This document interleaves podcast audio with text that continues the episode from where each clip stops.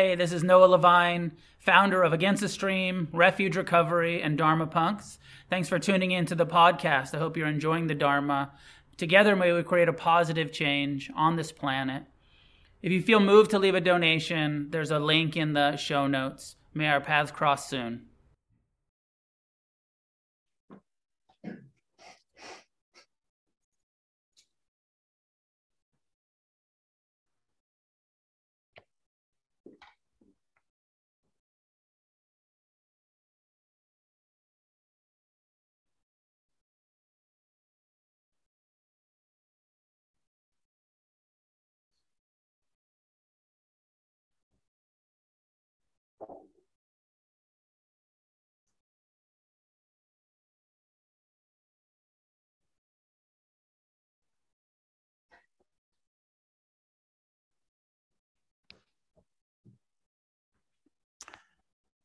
So, welcome everyone. Um, current policy around masks is um, up to you, assuming that a lot of people are uh, vaccinated.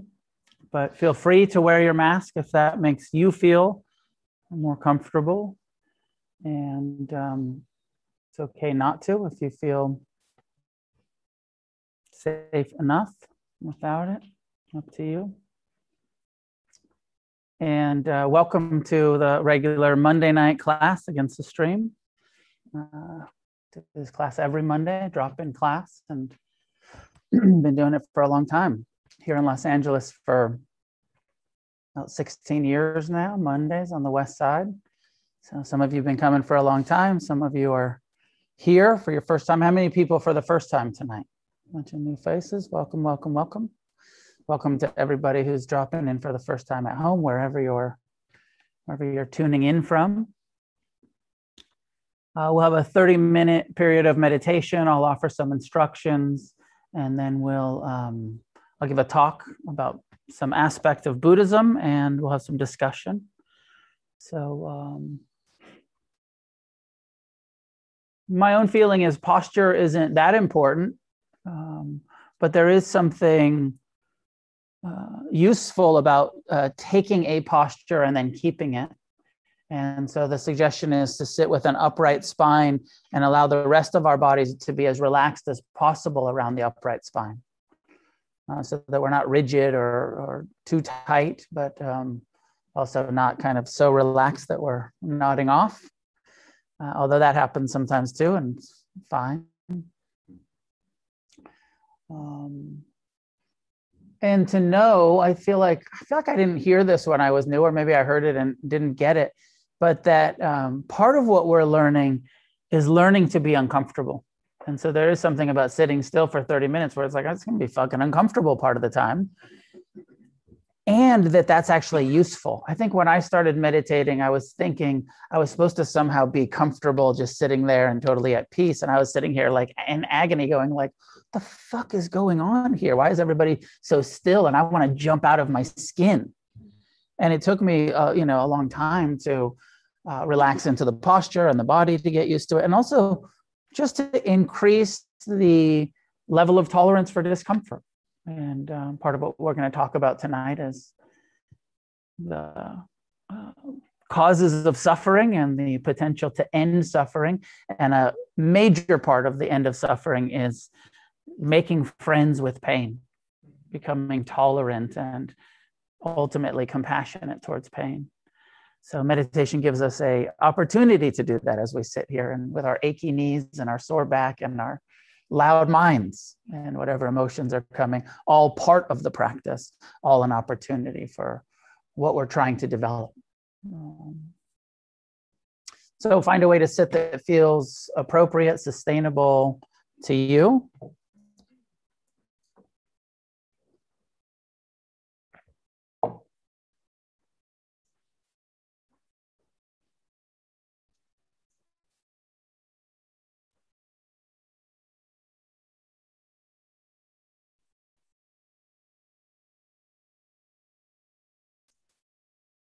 And as you're ready, allowing your eyes to be closed, your attention to be in your body.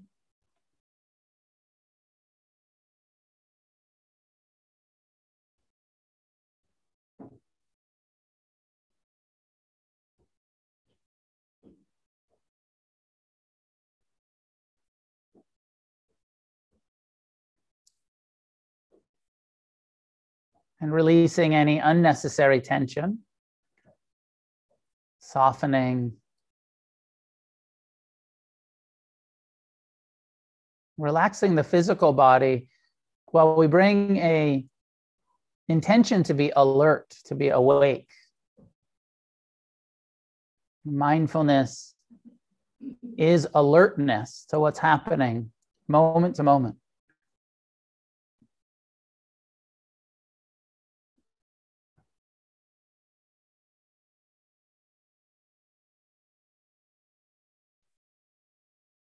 Mindfulness works best when we bring an attitude of friendliness, of kindness and acceptance to our experience.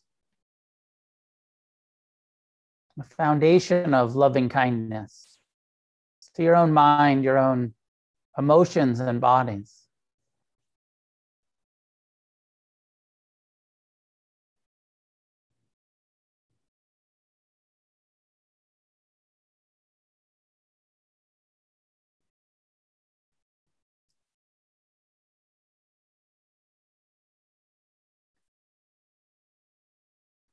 That we are aware of all of the sense doors, the sounds, smells and tastes, seeing, thinking. We choose for the first few minutes, traditionally, we choose to bring our attention to the sensations that the breath creates mindfulness of breathing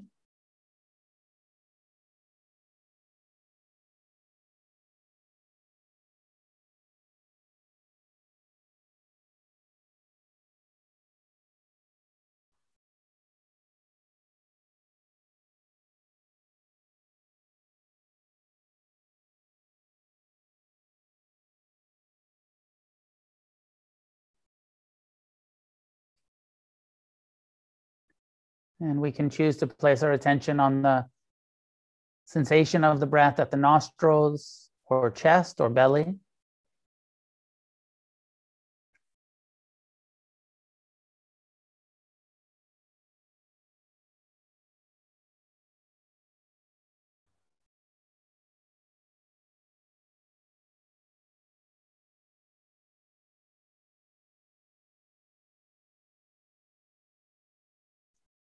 The Buddha's original instructions were something like breathing in one knows, I breathe in.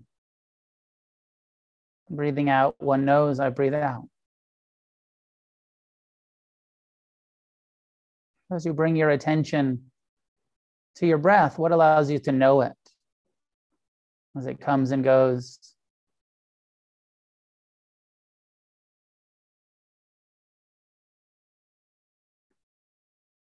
And of course, the attention will get back into thinking about the future and past. Naturally happens for all of us.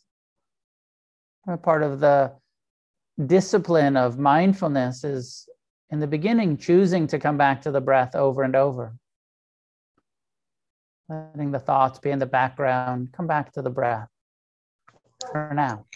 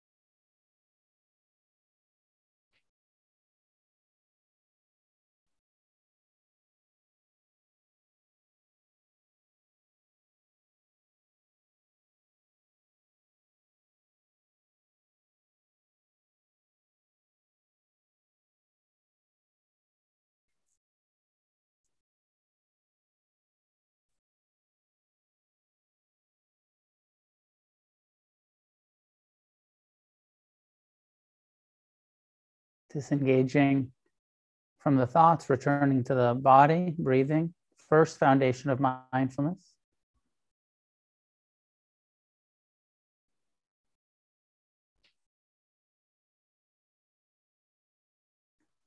If you're somewhat new to these techniques, keep coming back to the breath. Keep ignoring your mind. Keep feeling your body sitting, breathing.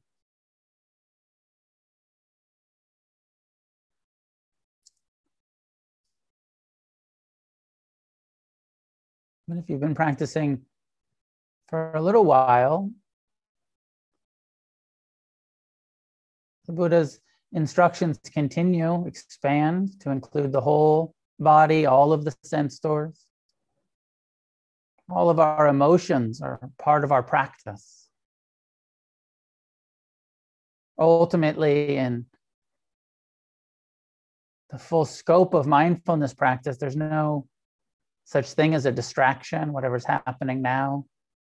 These sounds, we're mindful of sound arising, passing.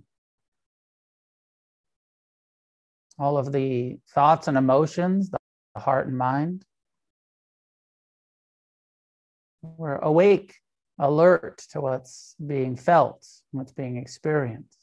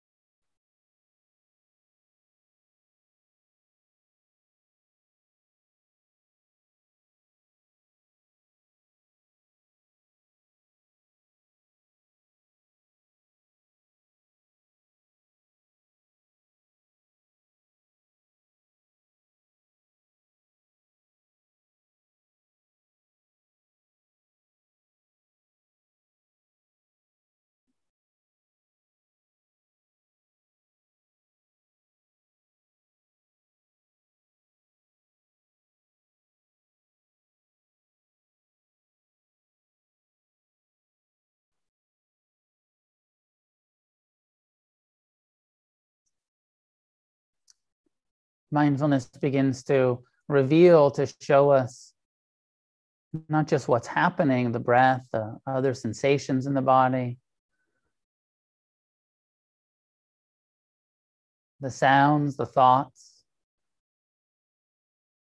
but also that each one of these experiences is perceived as pleasant or unpleasant or neutral.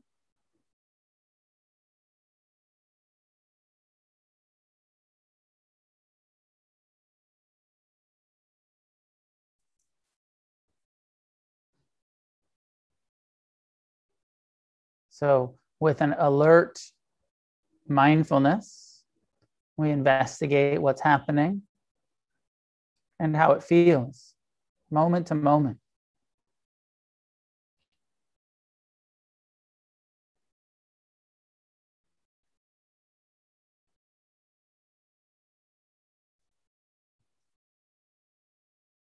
Doing our best to meet the unpleasant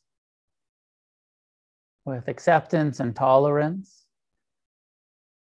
and mercy and compassion.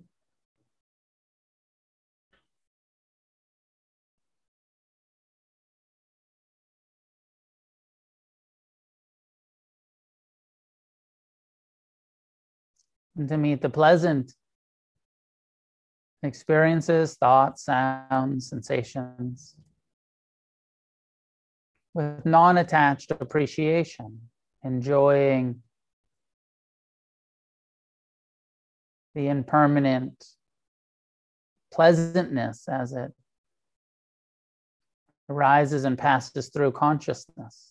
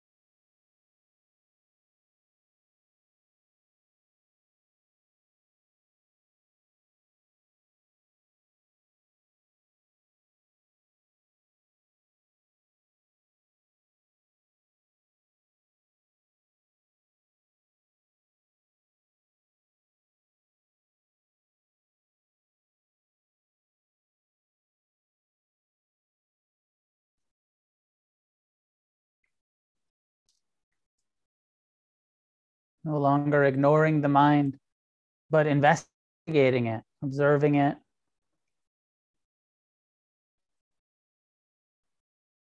With a quality of unentangled participation in your own moment to moment experience, thoughts and sounds. We participate with the quality of attention we bring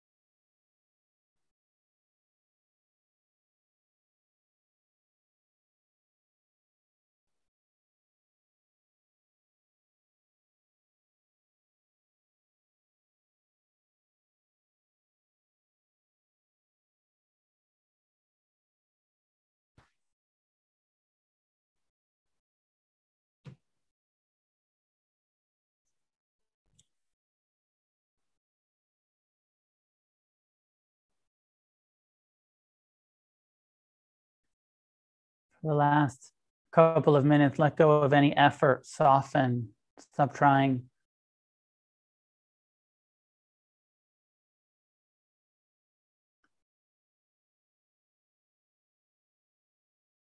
Let go of the striving and just be awake to what is.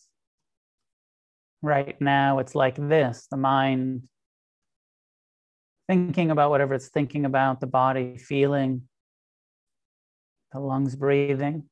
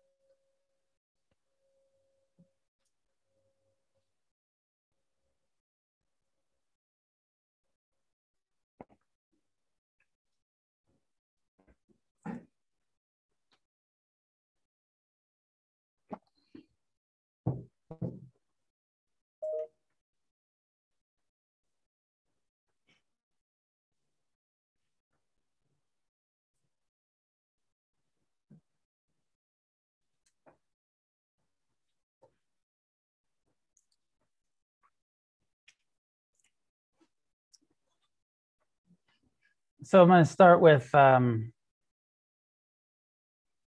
asking you a question to reflect on. Uh, what is your um, hope for your practice of Buddhism, meditation? Uh, what is your I guess another way to frame it is what is your uh, aspiration? What are you aspiring to? What's your goal?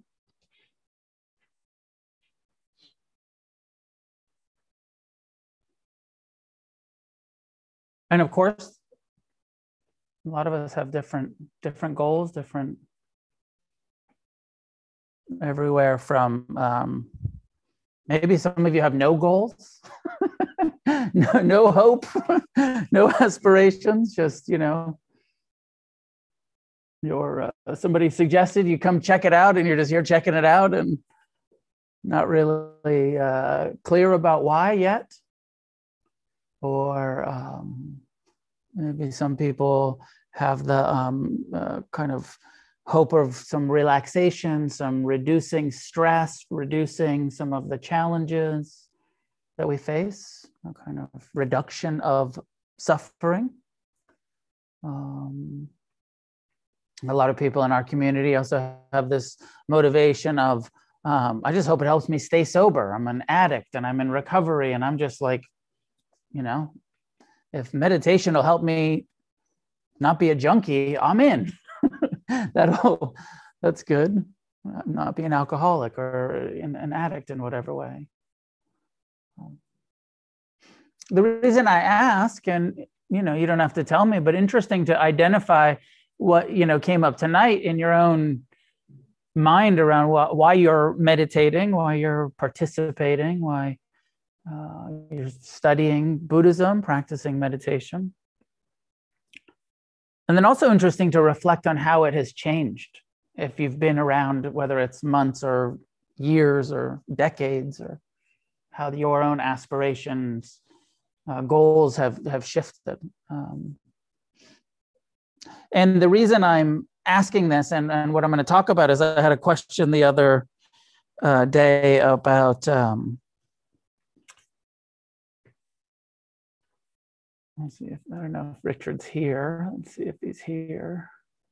Yeah, I think he is.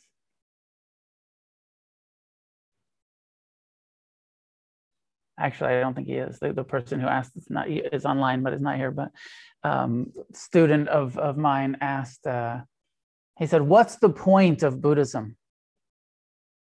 What's the goal? And I'm going to answer that tonight from the kind of traditional perspective. But also, there's lots of different goals. There's lots of different points. It's really it depends. It's so personal. It's like, what's your point? There's the Buddha's teachings and what uh, uh, the Buddha's intention to teach was, but a lot of us come with much different aspirations.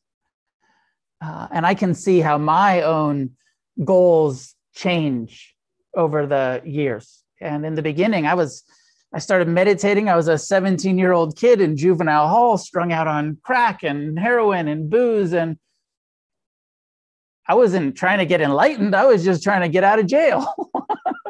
I was just trying to not suffer so much. I just was like uh, hopeless enough that meditation sounded like, oh, okay, maybe this will help. I'll try anything. And, you know, I didn't have any high aspirations. I didn't have any big goals other than like, if I could just stop smoking crack and stay out of jail, then maybe um, there's a chance for some, I guess, happiness, some something in my life. Um, but then as I got sober and kept meditating and started studying Buddhism and met like really ins- uh, inspiring teachers, I remember the first time I met a Buddhist monk and I was like, wow, like this is a thing. Like, you know, this and it's cool and it's uh and they say you can get enlightened. And I remember reflecting on like, do I, is that what I want? Uh, what does that mean? What is that? Um, what is enlightenment? And hearing lots of different um, perspectives and and for a long time being like, yeah, that's what I want. That's what I was always seeking. That's what I've always, you know, like, in some level or another, I feel like the universal human condition is that we are seeking happiness on some level or another. And that Buddhism offers the ultimate happiness, the, the kind of reliable source of internal, what we call enlightenment, liberation, that allows us to actually be, maybe happy is the wrong word, content, at ease, free from suffering um, and quite clear like that's that's what i want. Um, and it's what the it's what the buddha wanted. So it's siddhartha before he was the buddha he uh, share with you some of the the scriptures the, the oldest they're called the suttas the uh, oldest recorded documents of buddhism um, and this is first person coming from Siddhartha uh, just after awakening. And he says, Before my enlightenment, while I was only an unenlightened bodhisattva, being myself subject to birth and aging, ailment, death, sorrow, and defilement, I sought after what was also subject to these things. Does that make sense to you? He said, well, you know, I was I was unenlightened and I, I was subject to this, you know, I was solely identified with this body and and I was seeking after other bodies, all of this lust. And, you know, I, I was looking, uh, my confused state of mind was looking for happiness in other people's confused state of mind.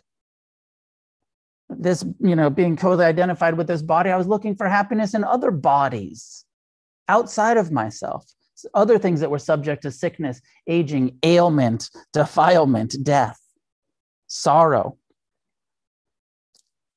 He said, Then I thought, it occurred to me, why, being myself subject to birth, aging, ailment, death, sorrow, and defilement, do I seek what is also subject to these things? Suppose, being myself subject to these things, seeing danger in them, I sought after something else rather than continuing to look for uh, happiness in all the wrong places. um, what if I stopped looking in the wrong places? And the way that he put it was uh, suppose being myself, I sought after that which is unborn, unaging, unailing, the deathless, the sorrowless, the undefiled supreme release from bondage, nirvana, nibbana. He said, maybe rather than, and for me, it's a simple frame. The way I hear this is he says, I, I was I spent the first half of my life looking outside myself for happiness. I was looking into the material and sensual and for happiness. And he said, it occurred to me like that, there's no happiness out there. He said, what if I look inside? Nibbana as an internal experience. What if I start looking for that part of me that was never born and will never die, that is not subject to sickness and ailing and sorrow, that liberated potential? And he said, so, and so that's what I did.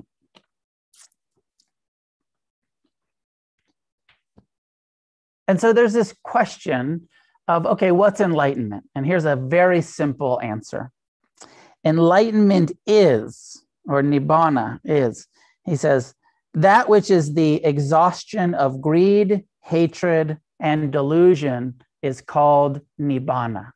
So, Nibbana is the third noble truth of Buddhism. It is the goal. Um, it is the point. That question, what's the point? Nibbana is the point freeing ourselves through our own efforts, our own actions, our own training, freeing ourselves from greed. What's that mean? That means we have to learn to sit here and allow pleasant experiences to arise and pass without clinging to them. It means we have to go learn to go through our lives enjoying the appropriate pleasant experiences without the greed of attachment, the, the greed of I have to keep it. I did. Get the hell out of here if you're going to be this loud. I'm listening to my teacher. Yeah. Get away from each other.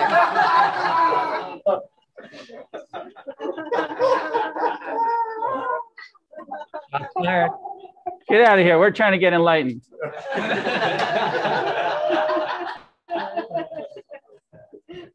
Oh my god. What did they say? Get the hell my teacher.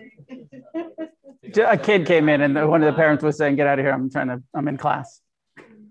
They weren't yelling at me, they were yelling at their kid. Maybe they were telling me to get the hell out of here. Um, to free ourselves from greed. Now, I think it's really important. Like we use the term greed as though it's like a um, intentional thing that like some people are greedy, like it's a bad thing and like you're doing it on purpose. Now, the Buddha uses it as a very universal human condition. We are all greedy. There's nobody that is born into a human body that doesn't experience greed. We all have it. It's natural, it's normal, it's craving for pleasure, it's our survival instinct. And so I feel like that's an important one of the things I love so much is how Buddhism normalizes rather than pathologizes the human condition. Rather than like you're greedy and bad, it's just like you're greedy. Of course, we all are. But it causes you suffering. And if you don't want to suffer, here's a way to end your suffering about the repetitive craving, the greed that all of us experience.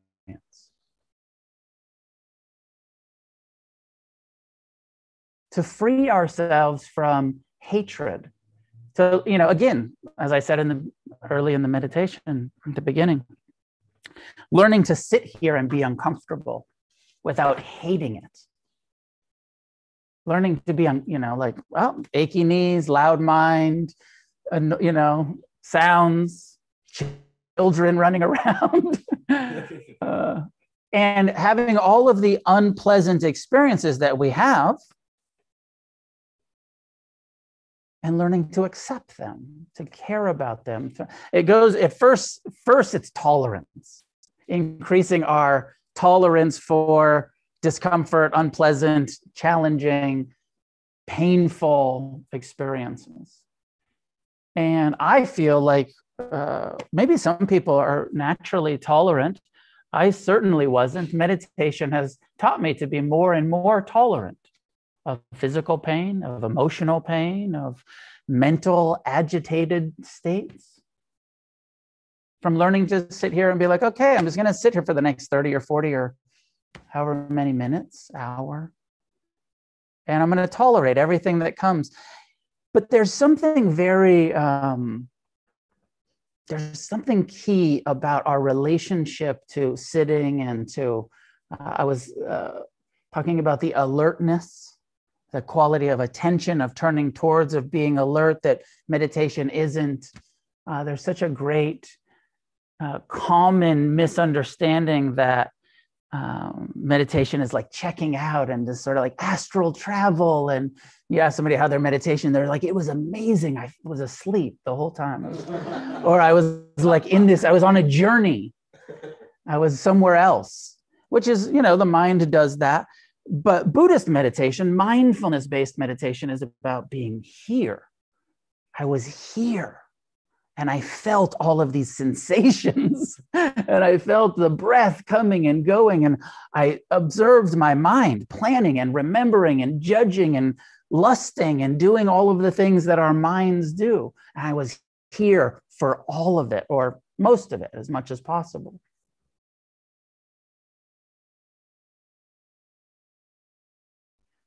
our relationship to sitting because there is a um, ability to sit and get really concentrated and use the breath the whole time to sort of ignore the pain. That's why halfway through the instructions where I'm always encouraging like if you've been doing this for a while, turn towards your whole body. Don't just keep ignoring your other sensations or emotions or thoughts. Turn towards it, include it, include it all to become friendly, to become um, have a gentleness around instead of uh, instead of like a, a macho like i can i can tolerate anything and kind of white knuckle meditation you know just bearing it even you know like we're aspiring to a relationship to our pain where we're we're in it we're feeling it we're caring about it and there's a, a softness around our pain. There's a, a warmth towards our pain, not just a, I fucking hate this, but I won't move because it's a competition. Um, and that will shift over the years of your practice.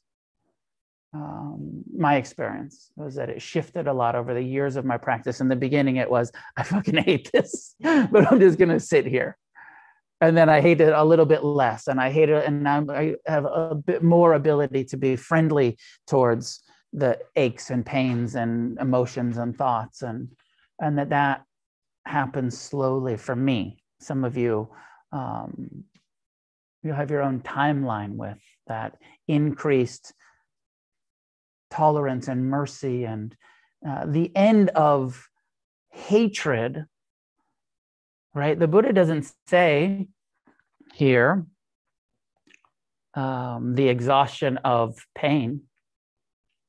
And there's nowhere where he talks about uh, enlightenment means that there's no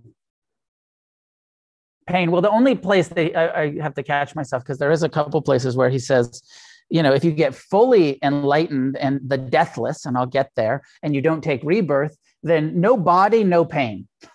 but if you have a body, you have pain. And if you don't have compassion, you have hatred. And if you have hatred, you suffer. And so, so much of the equation is learning to meet our.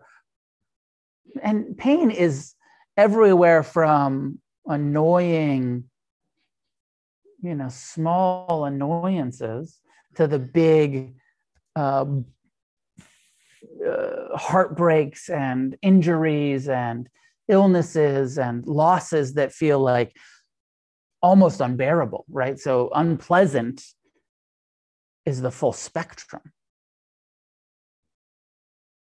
And if we hate any of it, which we all do, again, like hatred,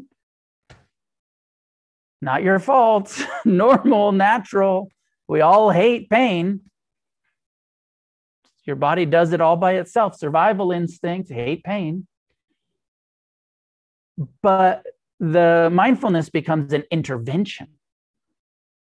Sitting meditation, training ourselves to be with it becomes this radical shift of, yeah, there's a part of my nervous system that uh, wants to reject the pain, but there's this bigger part, this wiser uh, wisdom part that knows pain is inevitable and that I have to accept it and care about it rather than keep running from it, rather than keep shifting out of it.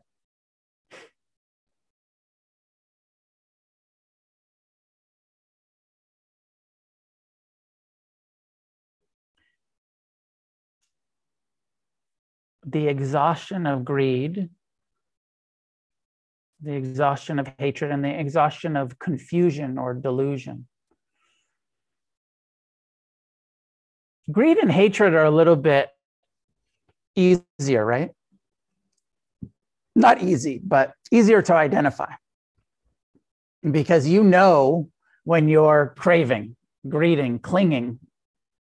You know it on if you you know on some level because you're suffering, and there's that feeling, that repetitive craving. Uh, when you're hating, you know it. You're like, oh, I fucking hate this, right? You know it. But when you're deluded, when you're delusional, when I am delusional, I don't know it. It's like the definition of delusion is that you are unaware of the reality and you know you're asleep to it. You're deluded, you're confused. And delusion from a Buddhist perspective comes in uh, many different forms.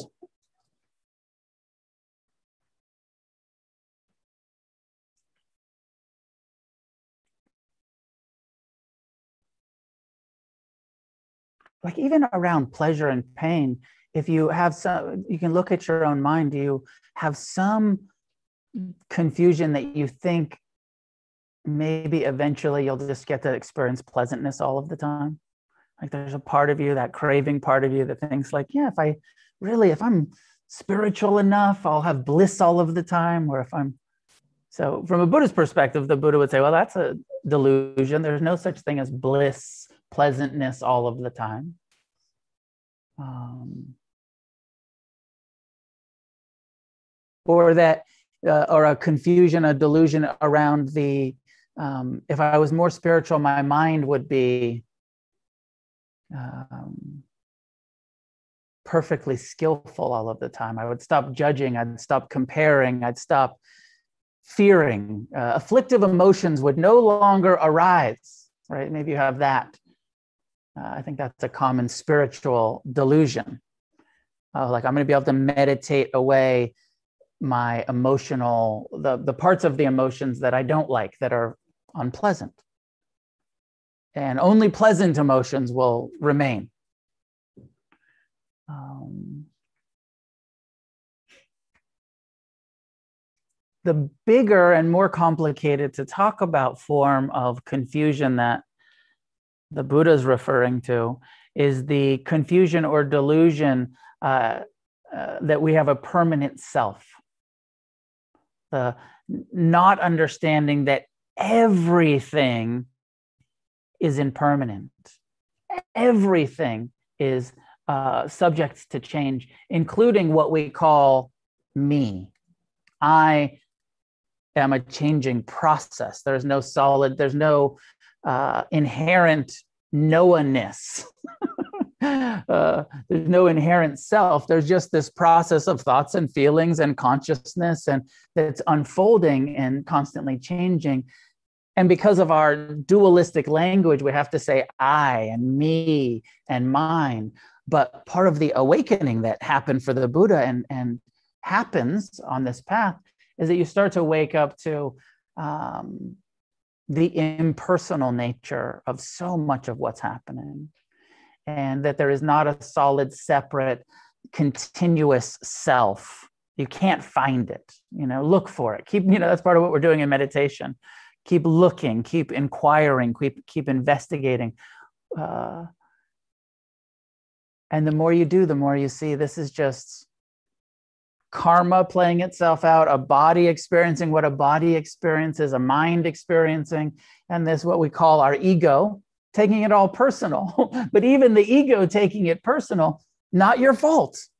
It's just what the part of the mind does, trying to protect you. And, and it's kind of I, me, mine. And but mindfulness lets us see through it and start to wake up to like, oh yeah, that's just just what the mind does. It feels so personal. It feels so real. It feels so uh, continuous. Because, like, remember being a kid? And you feel like that was me. I was that kid. that was my fucked up childhood. I own it. And on some level, it's true. Like, yeah, we, you know, this body that's been changing all of these years, these emotions, there's these mental imprints and you know memories of, of our past. But on a, another level it's um, it's gone. And even our memory of it as we know is not so reliable. It's not so not completely accurate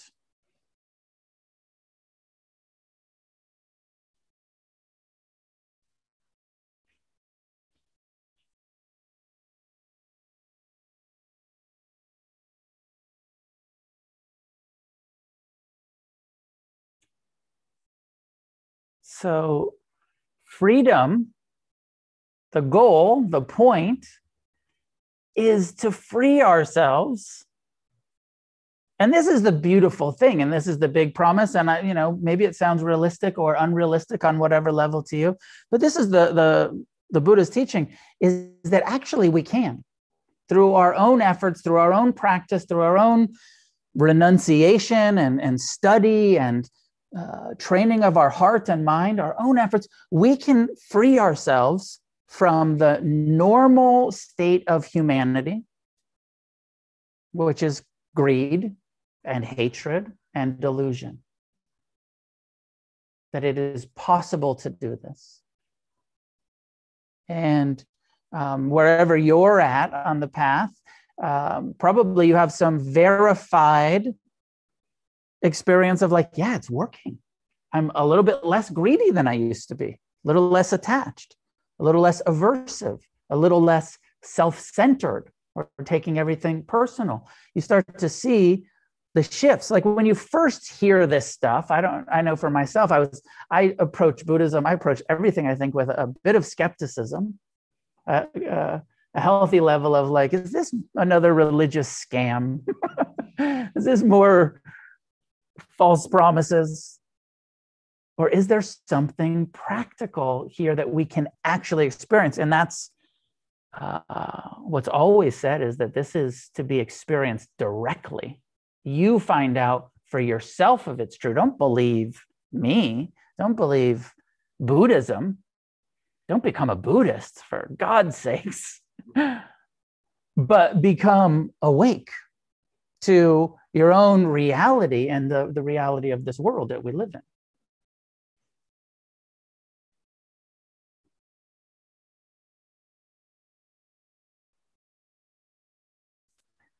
There's this great, this book is uh, Ajahn Amaro and um, Ajahn Pasanno, a couple of teachers that I've studied with for a long time, did this book where they put together, they went through all, it's called The Island, which is one of the ways that uh, the Buddha talked about liberation and uh, they go through every single place where the Buddha or some of their teachers talked about enlightenment. It's just a whole book on awakening, on enlightenment. And there's this great list here where they have gone through all of the suttas, and I counted them once, but I forget how many are here. It's um, I don't know, like 30 or something different words that are used for the goal for the point, for for awakening, for uh, the the potential that we all have to free ourselves from suffering.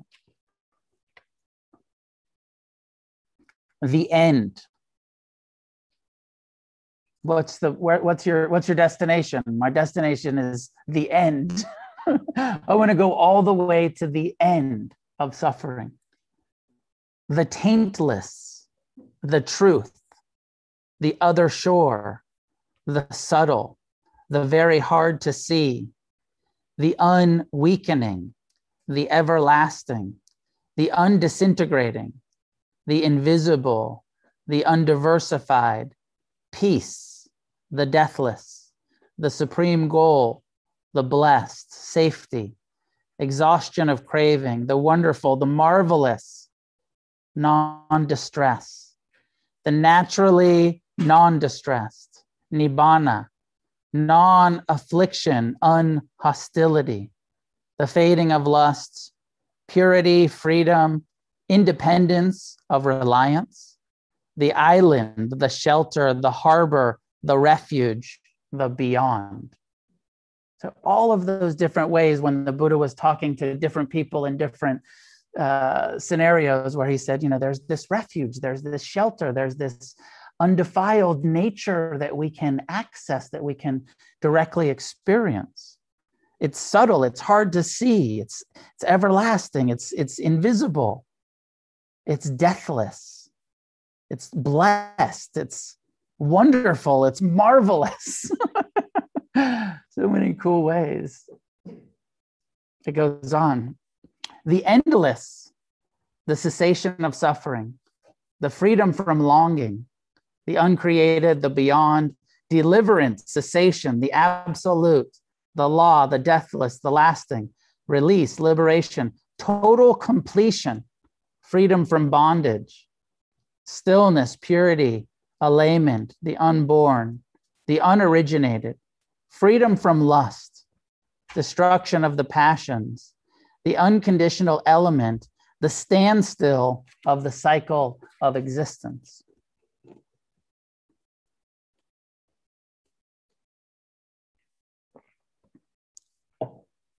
Just after the Buddha's awakening,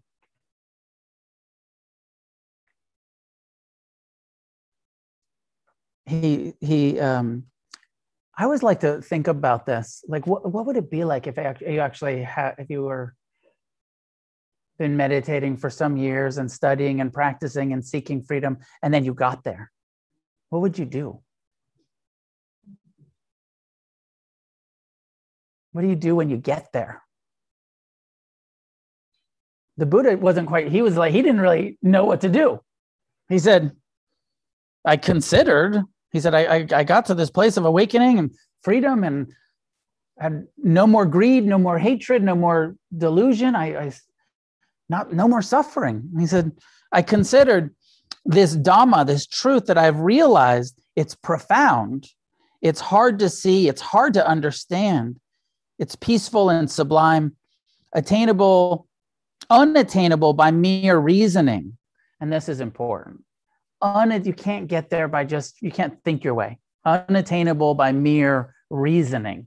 You can't intellectualize your way to enlightenment. You can't study and become a scholar and reason your way there. You have to do the work. You have to meditate. You have to train your mind uh, and turn towards your own direct experience you can't learn it from a book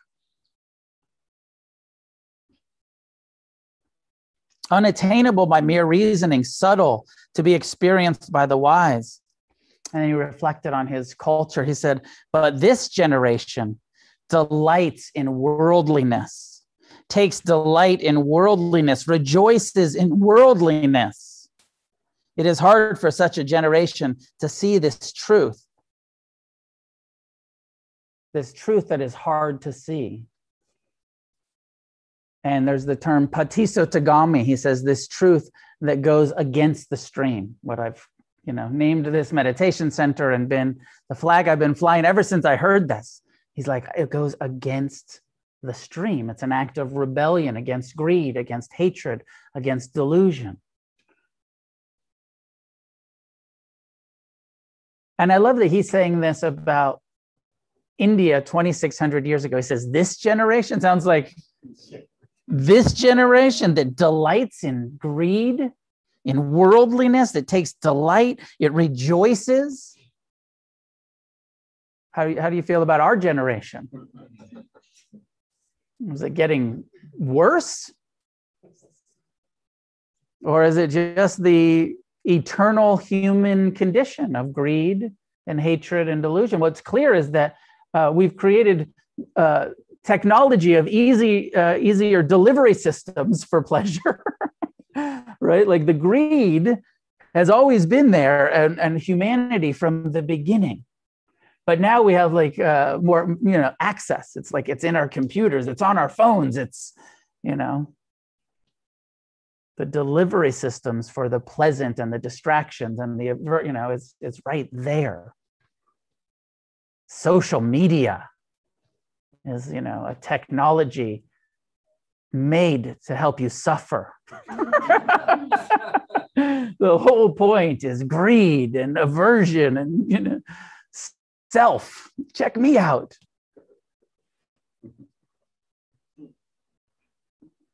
And the human mind that experiences that, anyways, and created that, right? Because of our self centered tendency and our greed tendency and our aversive tendency. We've, uh, in the last 260, 2,600 years since the Buddha was talking all this shit about his generation, We've just gotten kind of more and more adept at uh, the craving and aversion and technology and delivery systems of pleasant, unpleasant experiences. He said it's hard for such a generation to see this truth. And it's hard to see this and it is hard to see this truth namely, the stilling of all formations, the relinquishing of all attachments, the destruction of craving, dispassion, cessation, nibbana. And he wasn't sure if he should teach or not.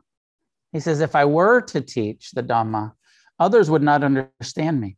And that would be wearying and troublesome for me and I like the humanness of that initial. Sometimes you know you look at the statues and you're like it's like, and people that want to treat the Buddha like a god, and you know this he's fully enlightened. So, but I like that his own humility is like that would this is gonna suck.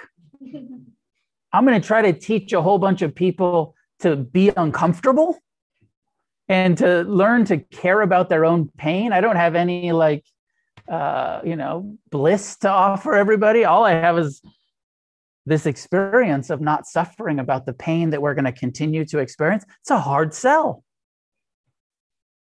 Right?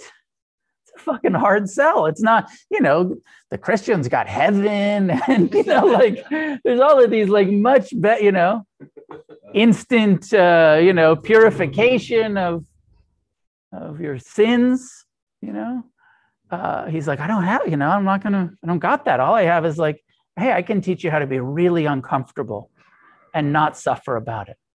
I can teach you how to uh, deal with your sickness and aging and death and, and all of the grief and sorrow that goes along with life and have compassion for it.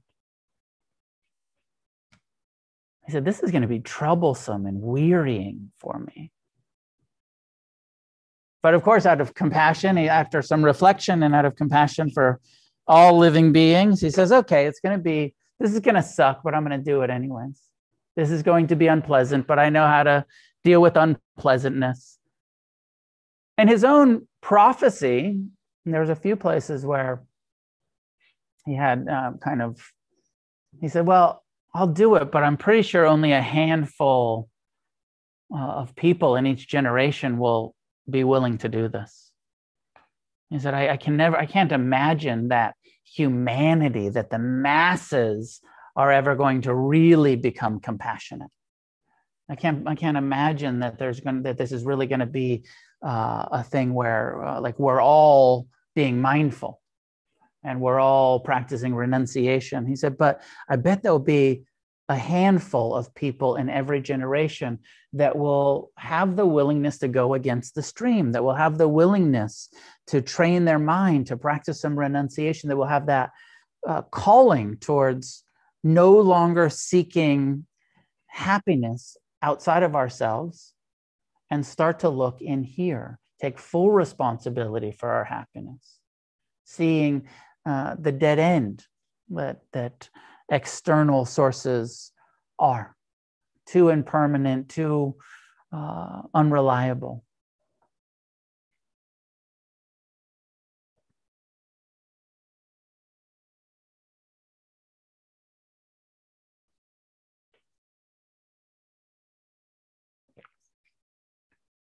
So, the goal of early Buddhism is a lofty one.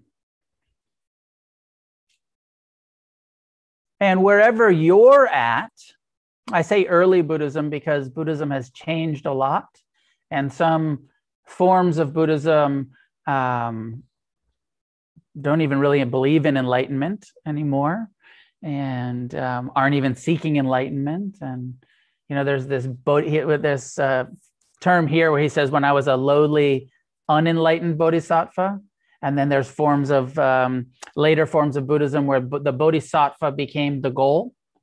And this kind of, I'm going to come back over and over and over. I'm going to postpone my enlightenment until everyone else is enlightened. And it's a beautiful um, uh, act of compassion, and it's a it's a noble um, idea um, but it's not what the Buddha was teaching. It's a, you know, but it's a, it's a beautifully, you know, kind of compassionate idea. It sounds almost Christian, that idea to me. The like it's a like a martyr kind of. Yeah. Yeah. Well, and also uh, according to this stuff, anyways, the Buddha never, didn't really have a lot of hope that everyone was going to get enlightened eventually. He he called this realm of existence samsara, which translates as something like a perpetual realm of wandering from lifetime to lifetime, continuing to look outside of ourselves, and that very few actually stop this cycle. That all, you know, and it's this weird setup where it's very um, hopeful. It says everyone can there's nobody that doesn't have the ability to get enlightened. There's nobody that doesn't have the capacity, the capability that all of us can.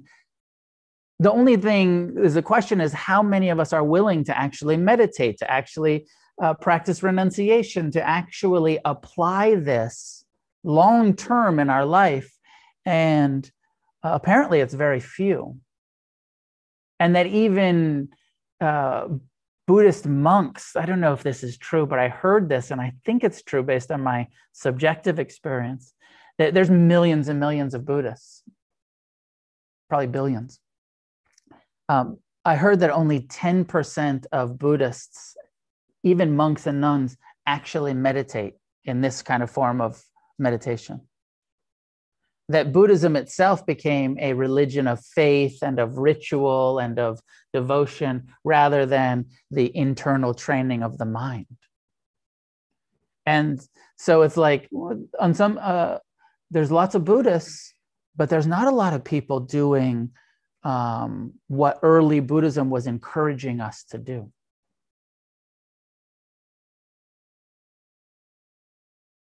And that now there's this whole other i mean this is sort of uh, there's this whole other really wild phenomena happening in the west where there's millions of people meditating that aren't practicing buddhism. But there's all these people practicing buddhism that aren't meditating. And then there's all these people meditating that aren't practicing buddhism. It's so wild.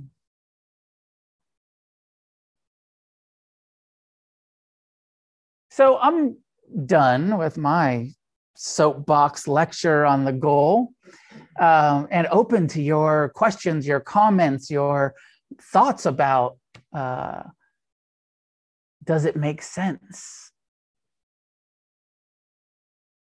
If you have a question at home, you can raise your hand, I think, in the reactions or in the participants bar. If you have a question here, just let me know, please, Rick.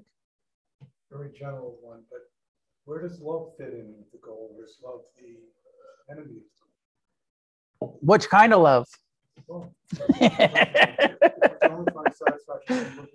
uh-huh. Is love always to be seen as a distraction? Do you mean romantic love? I suppose. Familial love, yes. Yeah. So, could you hear the question at home? The question was um, you know if there's this goal that's that's total freedom where does love fit in uh, is it a distraction from the goal and I was trying to clarify are we talking about universal love for everyone? Or are we talking about romantic love? Or he, Rick was saying, you know, also like family, the way we love our, our near and dear, and um, not necessarily romantic, but.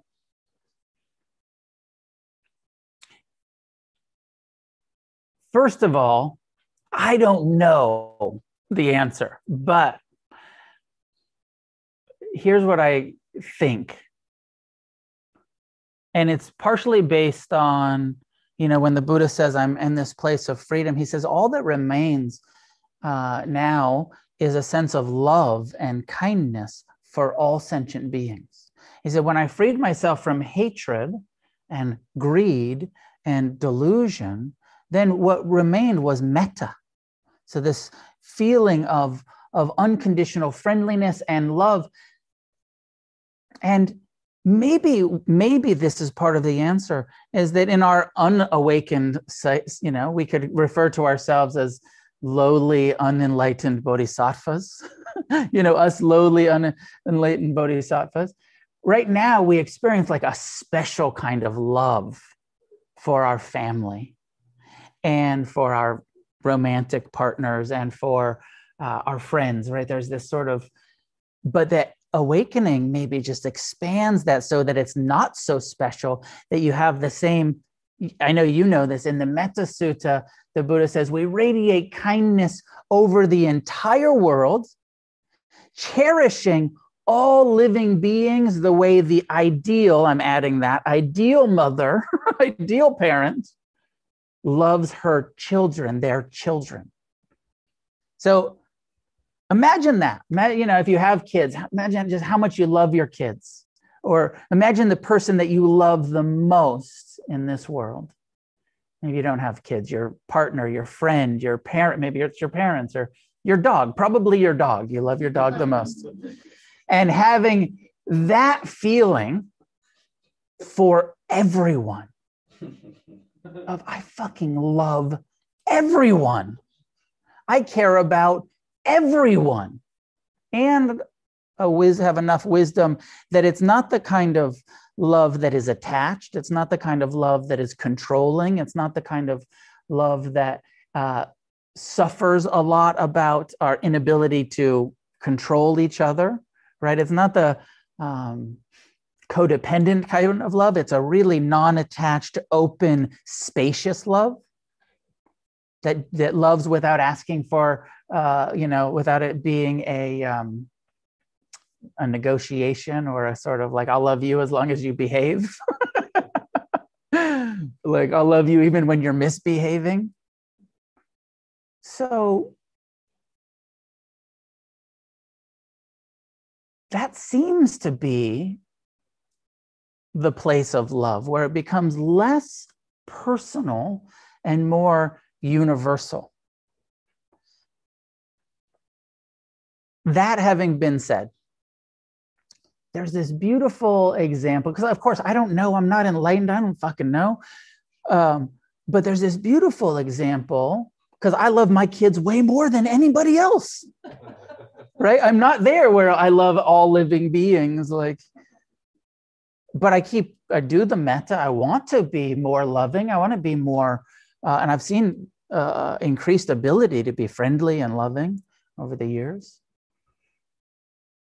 There's this place, the Buddha, after his awakening, he has two kind of, they're called the chief disciples, uh, Moggallana and Sariputta.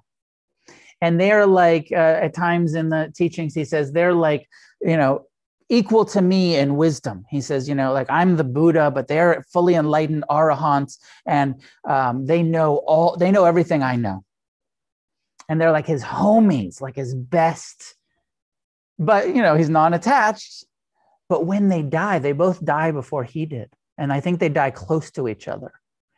And I'm going to botch the translation, but he says something like, um, just after they die, he says, the assembly, the gathering, the Sangha. He says, it feels empty without them here today. And uh, one time I, have heard it before translated as uh, it feels like the sun has been extinguished from the sky when his best friends died. And so there's a feeling of there's some personal love there too, because he's not feeling that way every time the, you know, millions of people that die every single day. There's a little bit more connection to those chosen life partners that he, you know, spent 40 years with after awakening and they died just before he did. So there's some love there that's a little bit like the love that we feel. Think it's like kind of a preferential love, not just the universal love, you know, and the consequences of, of love is some grief. And he says, you know, the way I hear that is, and I'm grieving. It feels, you know, like there's something missing. I've spent so much time loving these people and I'm missing them.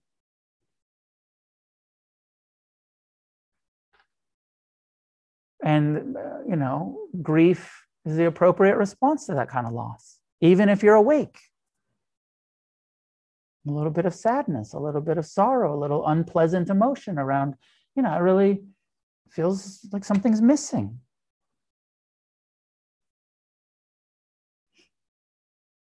A couple of hands at home. Oh, let me take one online and then I'll come back to you guys. Uh, Django, go ahead. Oh my lord, I, I've had my hand held for so long now. I have no idea what I was gonna I was just so with you on everything you were saying. Um, I just moved here from Nashville and I, you know, I went the, against the stream there and I'm just so grateful that there is one here. So um, this is my first time here. So thank you. Yeah, welcome. Thank you. And um, did you where did you move to Los Angeles? Where'd you move to?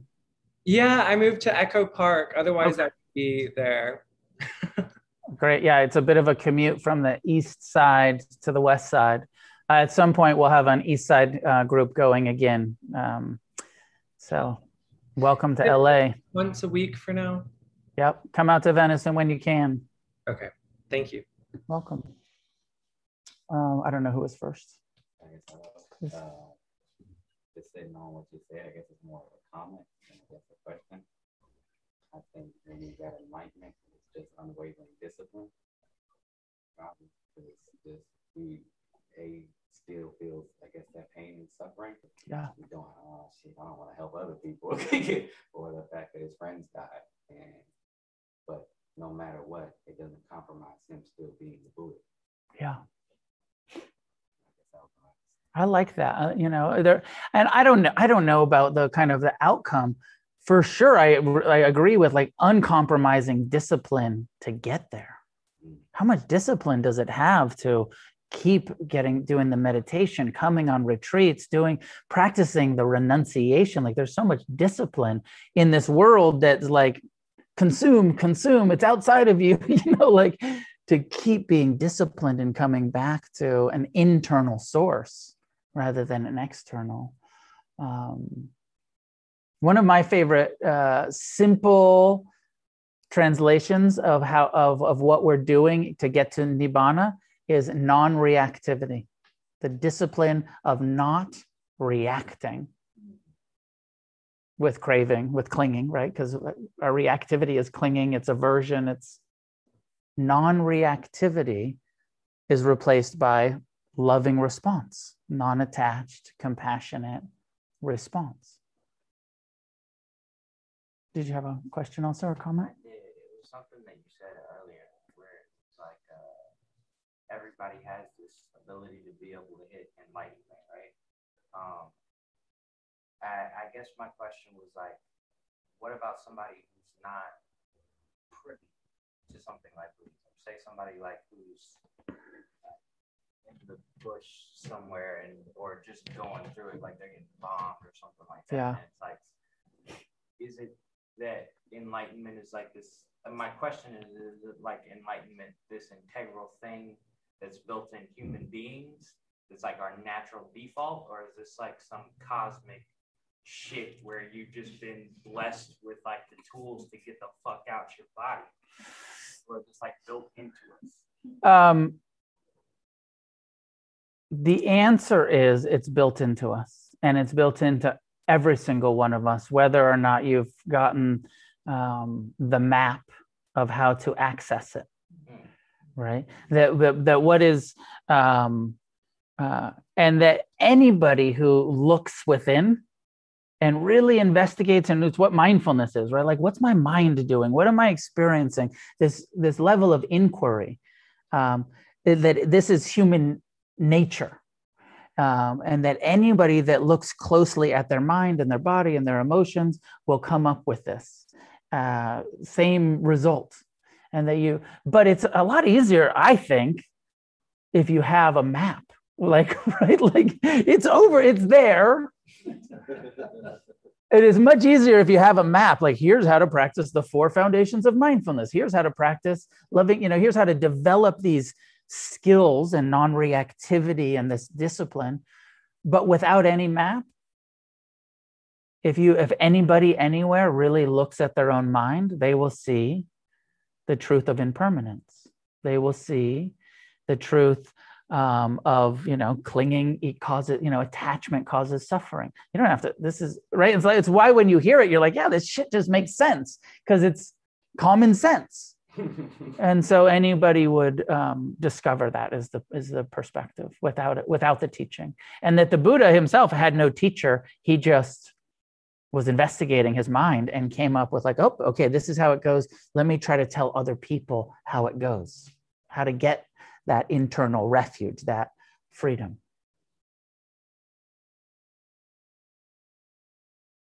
I also i think you're speaking the circumstance too like I think some people just in this lifetime, you know, we don't the same lessons, you know, it's like we just don't have the same circumstance. Like somebody just might be so attached to their greed, so attached to like had so much pain or whatever, and has to continue experiencing that. I like the um in the cosmology, it said that there's all of these different realms of existence. Um, animal realms where there's all of this reactivity, craving, um, jealousy realms, ghost realms, hell realms where there's just too much pain to really deal with very well, too much uh, heaven realms where it's like it's a little too easy to get motivated, and that the human realm is meant to be this perfect balance where you have enough suffering to motivate you to be like, well, I got to do something about it but also enough joy and happiness and pleasure to sustain you know like it's not like hell. It's it's it's balanced. Joy and sorrow 10,000 joys 10,000 sorrows. And when you were saying i was like and maybe those are literal realms but more i think of them as human uh, states of consciousness. And that some of us can get stuck like you know when i was a, an active addict I, like I lived in a, in a hell realm or a, a hungry ghost realm. And then as I stopped using drugs, I um, kind of lived in the animal realm for a little bit and then eventually became human. And, you know, and the meditation practice kind of brought me to uh, and all of us to more of a balanced human. There's still a lot of suffering, but it's manageable because I have the, the tools to manage it. Anyways, uh, for your consideration, for your reflection, uh, don't have to believe anything, but keep uh, finding out for yourself what's true. Keep investigating, keep contemplating. Um, do as you see fit. Thanks for being here tonight. Class is done by donation. Uh, we are a nonprofit organization that is supported by the generosity of those who attend class if you're attending online, you can um, make a donation online. There's a link in the chat. Uh, we request a 15 to $20 donation for drop in class. If you can afford that, please uh, be generous and, and donate something like that. If you would like to donate more, you're welcome to donate more. If you don't have the means to do a, a 15 or $20 donation, give whatever feels appropriate to you. You know, if you're not having a lot of money and a couple of bucks is what feels appropriate, it's greatly appreciated whatever whatever feels uh, appropriate to you and within your means. Um, many people become a monthly supporter say like i just want to support the meditation center and the activities at against the stream. Um, and so you can do that on the on the website. Recurring monthly donations please consider doing that. Um, i finalized the uh, plans for the October 10th through 17th retreat at Joshua Tree. Um, I think that the registrations will go live this within the next couple days. Um, there's only a handful of single rooms, mostly double rooms. People can also camp, and so it's kind of you know if you if you camp, it's pretty cheap. If you want a single room, it's a bit more expensive. Um, so based on your own means, seven day silent meditation retreat that I'll be teaching October 10th through 17th. Um, hope a lot of you come that are here. Hope a lot of you come that are at home. And I think we'll make the registration live for that within the next couple of days. And hope a lot of you get to, to be there with me. I promise to schedule another day long soon, July or August, probably August at this point, but I'll get one on the books and we'll spend a day practicing here together. All right, that's all I got for tonight. May any goodness that comes from our practice be shared outward in all directions. May each one of us attain Nibbana in this lifetime. And together, may we create a positive change on this planet. Thanks for tuning in to the podcast. This is Noah Levine, founder of Against the Stream and Refuge Recovery. If you feel moved to leave a donation, there's a link in the show notes.